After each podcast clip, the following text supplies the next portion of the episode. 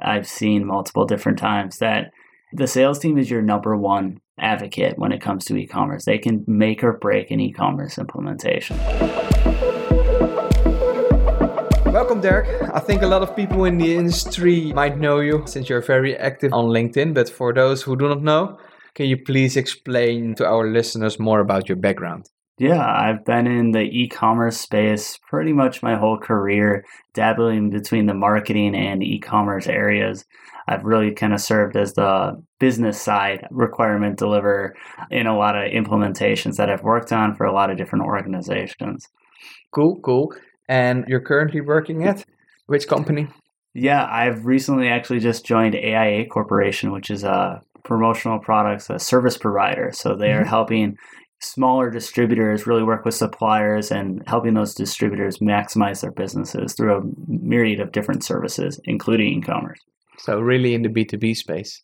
Yes, very much. Distributors. So. Yeah. Cool, cool. Yeah, so talking about that, so I think looking at your LinkedIn and also the pre-talk we had, you have a lot of experience in B2B and e-commerce. Now you're maybe more on the on the marketing side of things, but before yeah, working on the, in the different e-commerce teams. Yeah, this will be very valuable, I think, for the listeners of the show today. So, in general, what is your experience with implementing B2B e-commerce solutions? So, just from your history, what, what kind of projects have you seen?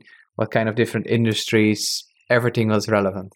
Yeah, I've been lucky enough to work in many different industries with my e commerce experience. Everything from a food manufacturer that really provides technology behind the food mm-hmm. to industrial equipment manufacturers to just serving, working at a platform, even an e commerce platform, and helping many different organizations maximize those e commerce platforms that we were then implementing for them. So as I touched on with the food implement, the food manufacturer, should I say, we implemented SAP Hybris as an organization there and really to serve our smaller, I would say mom and pop owners, but mm-hmm. still B2B. And really, it was the first foray into e commerce for that organization with that implementation. Obviously, for equipment manufacturers, a large part of their revenue comes from the aftermarket space, selling parts for their industrial equipment. Mm-hmm. So, helping a lot of different everything from vehicle manufacturers in the off road space, as well as large equipment, as well as industrial equipment in factories. Helping those equipment manufacturers sell the aftermarket parts and service related services needed to maintain those products long term. Awesome, awesome. So, and actually, it's it's really interesting if I if I listen carefully. So, and you have been on the customer side of things, or let's say from my perspective, on the customer side of things, you know, running a B two B e-commerce store. But you also worked at uh, at a company that was actually delivering a platform, an e-commerce mm-hmm. platform. Mm-hmm. You have experience in food and beverage, as well as in after parts for for vehicles. So although it's all it's B2B, but I think it's still totally different worlds, right? So maybe a nice question which just pops up in my mind listening to you is how does let's say after parts sales differentiate from food and beverage from a B2B perspective? Definitely. Obviously, the products are vastly different to start mm-hmm. with. So, if we touch on products there in food and beverage, you have really products based on expiration product expire food and beverage. So they need to be sold within certain timeframes. They come in varying degrees of packaging. One item may have several different packaging types that need to be showcased from a product standpoint. And then obviously I mentioned the expiration. Uh, food is mm-hmm. produced within lots. So as those lot due dates come or those expiration dates come, that product needs to move. Otherwise, it will essentially be null and void. You don't have the product's no longer valid, no longer useful. So there is an urgency and kind of that need to always be on top of inventory there. And when it comes to the customer base in food and beverage, I think it's a little different depending on who you're selling to, whether you're selling to an end use operator like we were, or if you're pushing products into, say, a distributor who is then distributing to, you know, whether it's a grocery store, box store, etc., or that distributor is selling to franchises there's a myriad of different complications that come with those things. So it really depends on, again, inventory. Pricing is a big one that comes up. There's a lot of contract pricing in food, obviously. And as you look at the food supply chain, each different stakeholder down the pipeline has a different cut of the margin there. So they all want to see their pricing appropriately, many different price lists being managed there. Uh-uh. In the aftermarket space, I would say it's it's usually you're working with either a dealer or an end use operator again as equipment manufacturer. So you're selling into that dealer that's then going to service that equipment, or you are selling to an individual, maybe a fleet owner that is going to have his internal service team maintain that piece of equipment. So it really depends there again on the type of information you're sharing. Obviously, that fleet owner, that individual operator is going to need more of that data to actually install that product, install that part, repair the piece of equipment. Whereas the dealer probably already has technicians trained by the manufacturer on how to service equipment. It has that data there. They are oftentimes more concerned about price and timing of getting that product. Wow nice summary of these two different industries, I would say. And that was also the reason why I wanted to know because I think, yeah, we always talk about B2B, but there is such a variety if you also take the industry aspect to it or the or the end user that you're actually serving. I think there is one common thing and that's complexity, right? Where with food and beverage it is around expiration date, lot numbers, pricing and so on. And on the other end, with after sales, it's about you know yeah your fleet, uh, what is in your fleet, your fleet owners, information on you know what what elements are there. So yeah, definitely we we will touch upon that later in this show about how can you overcome these challenges and how can technology help there to get there. So, but in general, when you were working on these e-commerce or these B two B e-commerce projects, what were most of the time the goals? How did you manage or measure success? Let's say so. What was what was what you were looking at? Yeah, so if we look at the project of uh, implementing SAP Hybris for the food company, a large part of that was adoption. A lot of these customers were already ordering through an internal sales team. It was about self service and gaining that customer adoption, really making it easier for those customers, as well as reducing the impact on our existing sales team so they could go out and find more customers mm-hmm. through prospecting efforts. So, one evaluation of success or one key KPI there was adoption obviously. Yep. Revenue's always an increase in revenue. Mm-hmm. If you're mm-hmm. doing e-commerce, it's always on the it's always on the checklist there. But then on top of that, it really became about information and consumption of information. In the food space, we offered a large amount of recipes that could be utilized with these products. So, really seeing the consumption of that data and the consumption of those recipes into owners' menus, into really allowing for again that increase in revenue but making sure you can deliver that additional marketing content that will help these owners succeed was a big evaluation there. Okay and so uh, about consumption of this information was it like views or something that you mentioned like the pieces of content or or even further down the funnel let's say the real usage of the ingredients in in the menus? Yep yeah so we actually tracked it a few different ways. Obviously okay. yes page views being being a, a, leading indicator is what I would say. Yeah. But then it, hopefully a leading indicator that led into product purchasing. So okay. as these recipes are viewed, mm-hmm. are the sales for those products increasing? Awesome, awesome. Okay, and then you want to mention something about after about the after after sales or the part sales. Is that were there different KPIs there or different measurements of success, or or more or less the same? I would say a large part of that working with industrial equipment manufacturers was just the collection of data was a huge measurement. So while it didn't actually impact the sale, it does impact sale, but it mm-hmm. wasn't it was pre-sale. A lot of okay. pre-sale work in that standpoint of getting all of that product data together and really creating that centralized repository of all the parts information whether it's coming from engine engineering, whether it's coming from master data management, whatever team the data is coming from, but really creating that repository of product data mm-hmm. was a very large undertaking. And that in itself was considered a, a big goal in a lot of the e-commerce projects for industrial equipment manufacturers. Just, just getting it digital. Very much so. A lot of times they were not the most digitally mature organizations. When we think industrial manufacturing, obviously there is that robotics side, there is that automation side in the production standpoint. But a lot of times their tech stacks are fairly dated. Okay. Nice, nice information, and yeah, I can imagine that that is challenging to meet these goals. So, in your opinion, what is the most challenging when implementing a B two B e-commerce solution, and you want to get to that success? Yeah, the, there's two major challenges I've experienced on a consistent basis mm-hmm. across all the projects I've worked on. Obviously, I've touched a lot on product data. That's big one. Not having the right product data, not having enough product data, so on and so forth there. But One that is drastically more important, in my opinion, is having support for the project. Having support in the sense of having a digital vision for the for the company, essentially. How is e-commerce going to improve the customer experience? Great. That's relatively understood a lot of times. But more importantly, how is e-commerce going to improve how the company operates? A lot of times that's not fully thought through with the with the initial project kickoff. So understanding how business processes hopefully don't have to change drastically, but will need to change or be automated to fulfill e-commerce and really reduce the friction on the end customer, but also streamline processes internally within the organization. And touching upon the first part, so about product information management or getting your product data in the right place. So what are there any practical tips or steps to take? Or obviously, yeah, we've talked more about in this show about maybe implementing a PIM system, you know, product information management. SAP Hybris has probably also PIM functionality in it, but ranging from let's say practical tips or where, where to start from how to achieve your goals, is there anything that you can advise to the listeners? Yeah, obviously starting with your most sold products, period.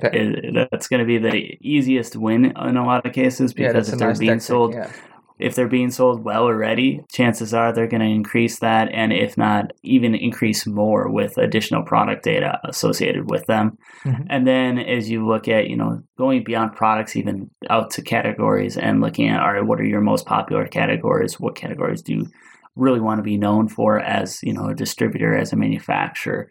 So having those category build outs then uh, with those associated products in them and building out the appropriate attribution per category as well.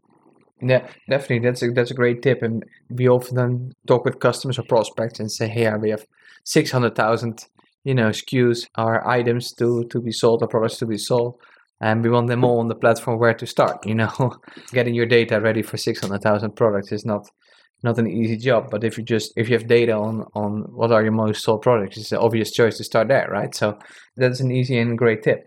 Taking the other challenge, I think you're we're talking mostly about internal now, not only internal adoption, but also just the sense of urgency or the, the vision onto how to go digital as a company.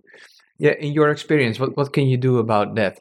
Uh, imagine you're an IT manager or a director of commerce and you have this dream of digitizing everything because you see great future for your customers, but the rest of the organization is just not there. Is that something that you have that you're familiar with or that you have felt?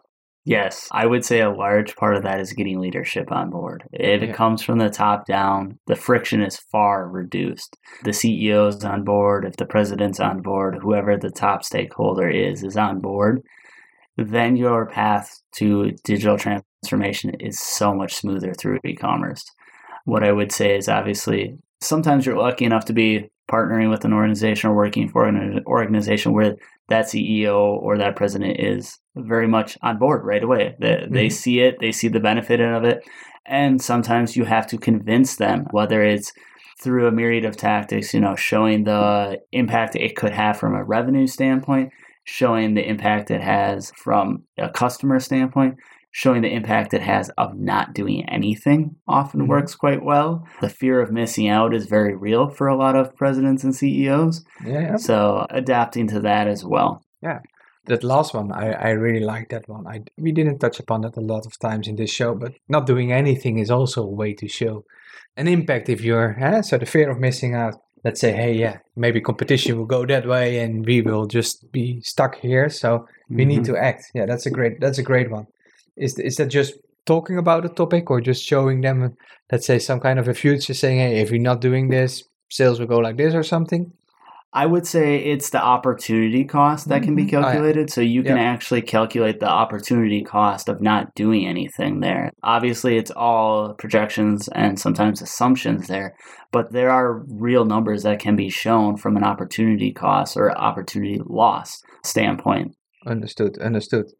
Hey, touching upon products again. So, yeah, 35% of buyers struggle to find, let's say, the desirable products on e-commerce websites. So, due to poor, you know, site structure, navigation. Yeah, you mentioned already, yeah, product data is one of the biggest challenges. But what are your tips to improve findability of products in in the B2B web store? What have you seen working in these in these projects that you managed? Yeah, I'm a huge proponent for product taxonomy as a foundation when a project is being built products are being built out into an e-commerce system. So starting with most popular products and categorization. I've done this a few times, but I like to take top 100, top 1000, even top 500 I've done and really just lay out those products into groupings. If there's not an existing taxonomy, which most cases there is and it just needs to be modified, but if there isn't, it's really establishing all right how will products best lay out on this? You can do it with post-it notes you can do it in a jamboard that there's multiple different ways multiple different tools that you can utilize to build out these categories from a foundational standpoint but starting with your top sold products is a great way to really establish that initial hierarchy from a categorization standpoint. And then once you're at that point building the appropriate subcategories underneath there from a taxonomy standpoint is huge. Don't go too many, don't go too few, is what I always say. A lot of times you'll see organizations that have over invested in categorization. So, meaning they have a category for essentially every product type they offer. A lot of that can be done via attribution. So it's knowing when and where. Typically, there's a, there's kind of a steadfast rule of two to three levels of categorization, then cut it off. But it's unique to business. There can be some businesses where two to three is not even going to scratch the surface and they need seven levels of categorization. So it really depends on the product mix they're offering and the different audiences they're serving as well. You can do categorization based on persona and segmentation as well. No, no, it really no, depends there. Understood. And I can imagine that it's also it, it can create quite a lot of manual work. So are there any shortcuts to take? Let's say so if you want to what is the importance of integration, let's say, so maybe with, with the product information management systems or with an ERP? In your opinion, can that speed up the project? Or is it, let's say, a must have? Or is it something that you say, hey, no, everything needs to be done manually and etc. etc. I would hope everything doesn't have to be done manually. That will mm-hmm. create a lot of work. Obviously, integrations with an ERP system or a product information system, both are going to be a necessity an e-commerce platform is really designed at the commerce portion of mm-hmm. the transaction. That is the primary function of the e-commerce platform, in my opinion. A lot of them have product information capabilities. Some of them have payment capabilities. Some of them have a myriad of additional capabilities that can be bolted on or come natively.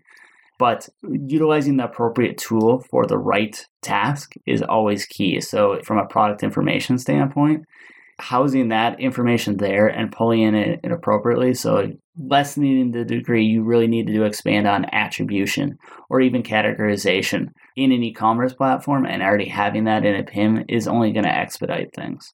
Yeah, bringing you quicker to the market and then doing everything uh, in a manual way. Making the jump to the other problem that you mentioned. So we had products, but you also had, let's say, internal adoption, or in, in, in first actually was more about the vision, convincing leadership but then there are more people in an organization that needs to be motivated. So what is your take on for example the value of sales reps can have uh, after the sales or after the e-commerce solution has been implemented or how to get these these guys on board as well? Yeah i it is my opinion and i think there's some data out there i've seen multiple different times that the sales team is your number one advocate when it comes to e-commerce. They can make or break an e-commerce implementation if they are on board and see the benefit of what this can do for them and the customer base, but let's be honest, we, we all know how sales is.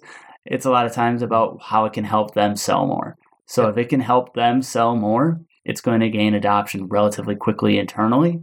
And then from there, it'll gain adoption with the customer base. But if you can showcase, here's why you need to utilize e commerce to the sales team, and it doesn't hurt to incentivize them. A lot of organizations have used, you know, whether it's SPIF structure to incentivize e-commerce orders over mm-hmm. traditional orders that then have to be entered manually into an ERP system or what have you. There is cost savings there. So taking some of that cost savings, incentivizing the sales team to push that whether that continues long term or not is another question, but incentivizing the sales team appropriately to go down this journey and digital transformation effort with e commerce adoption really helps the organization as a whole.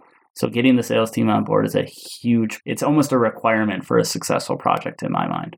Yeah, yeah, I agree as well. And and yeah, strangely enough, this often forgotten. Let's say so. Hey, hey, I mean, more like it's like a competition, huh? sales against the e-commerce channel. But if you co-op, yeah, that's that's so much stronger. And if you put the incentives right, most of the time things go easier let's say like that yeah any experience also because it's also about of course eh, yeah taking them as their as your number one advocate but maybe practical there are also some ways to yeah maybe they need to be taken by the hand or something like that. Is that something you have experienced as well during the project you did or was it most of the time hey guys here's the storefront try it out and see what's happening or can you explain what what works well well I'll actually kind of take that and also allude onto it or add on to it. What I'm used to seeing within organizations that are having sales teams adopt and really utilize e commerce is when they're going to customers, obviously they're demoing the storefront, showing the functionality that customers can gain.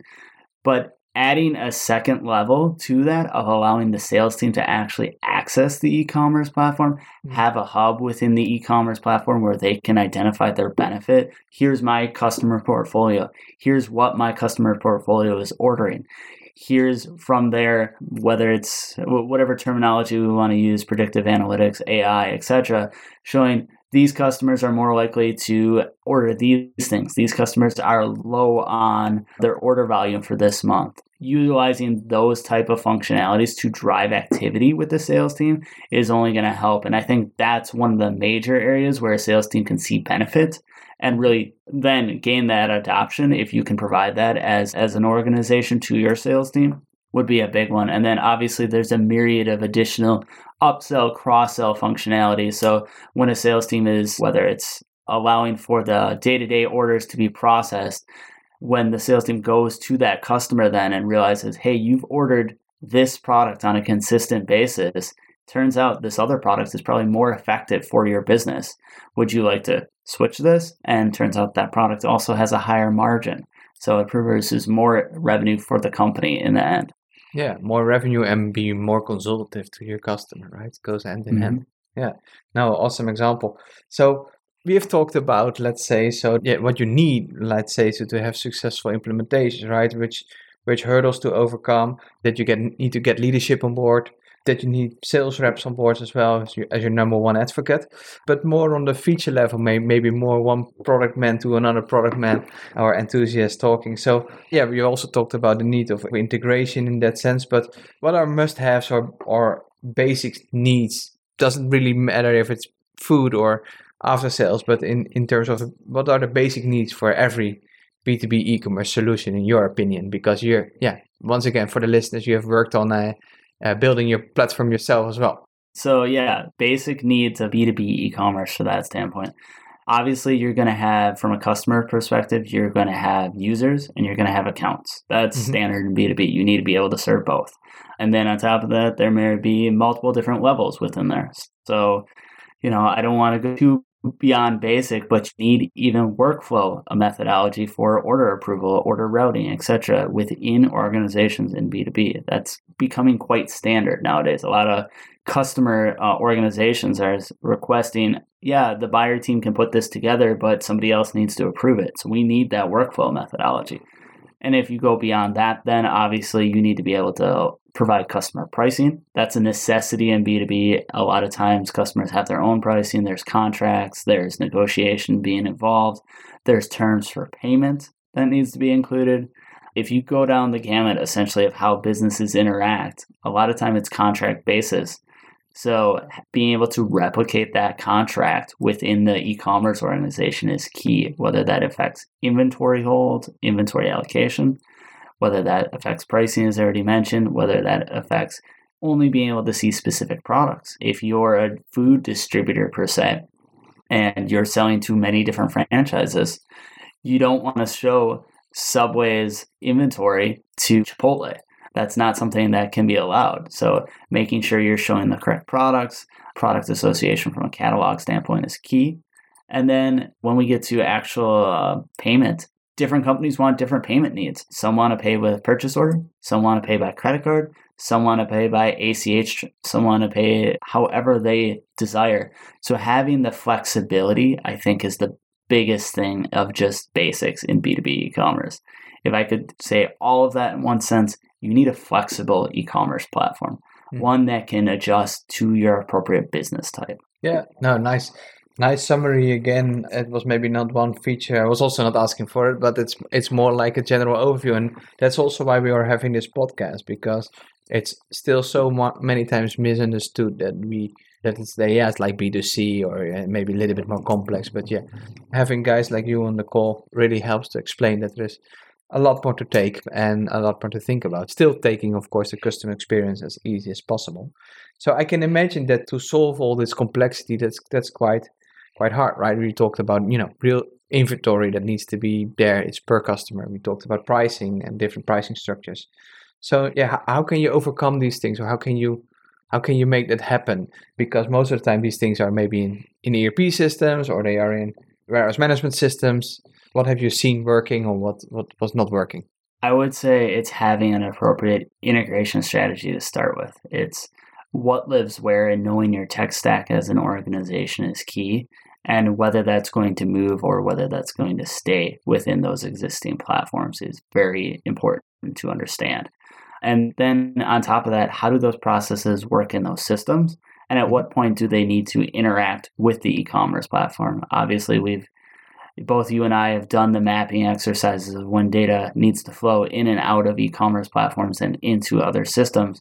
But knowing that just as a business standpoint is very key as well, because if your sales team doesn't understand that this needs to go through a credit hold process and then get approved from an inventory standpoint, a lot your sales team could be end up very upset in the end of the day because they're not being able to fulfill their customers and their customers are calling them asking where their product is.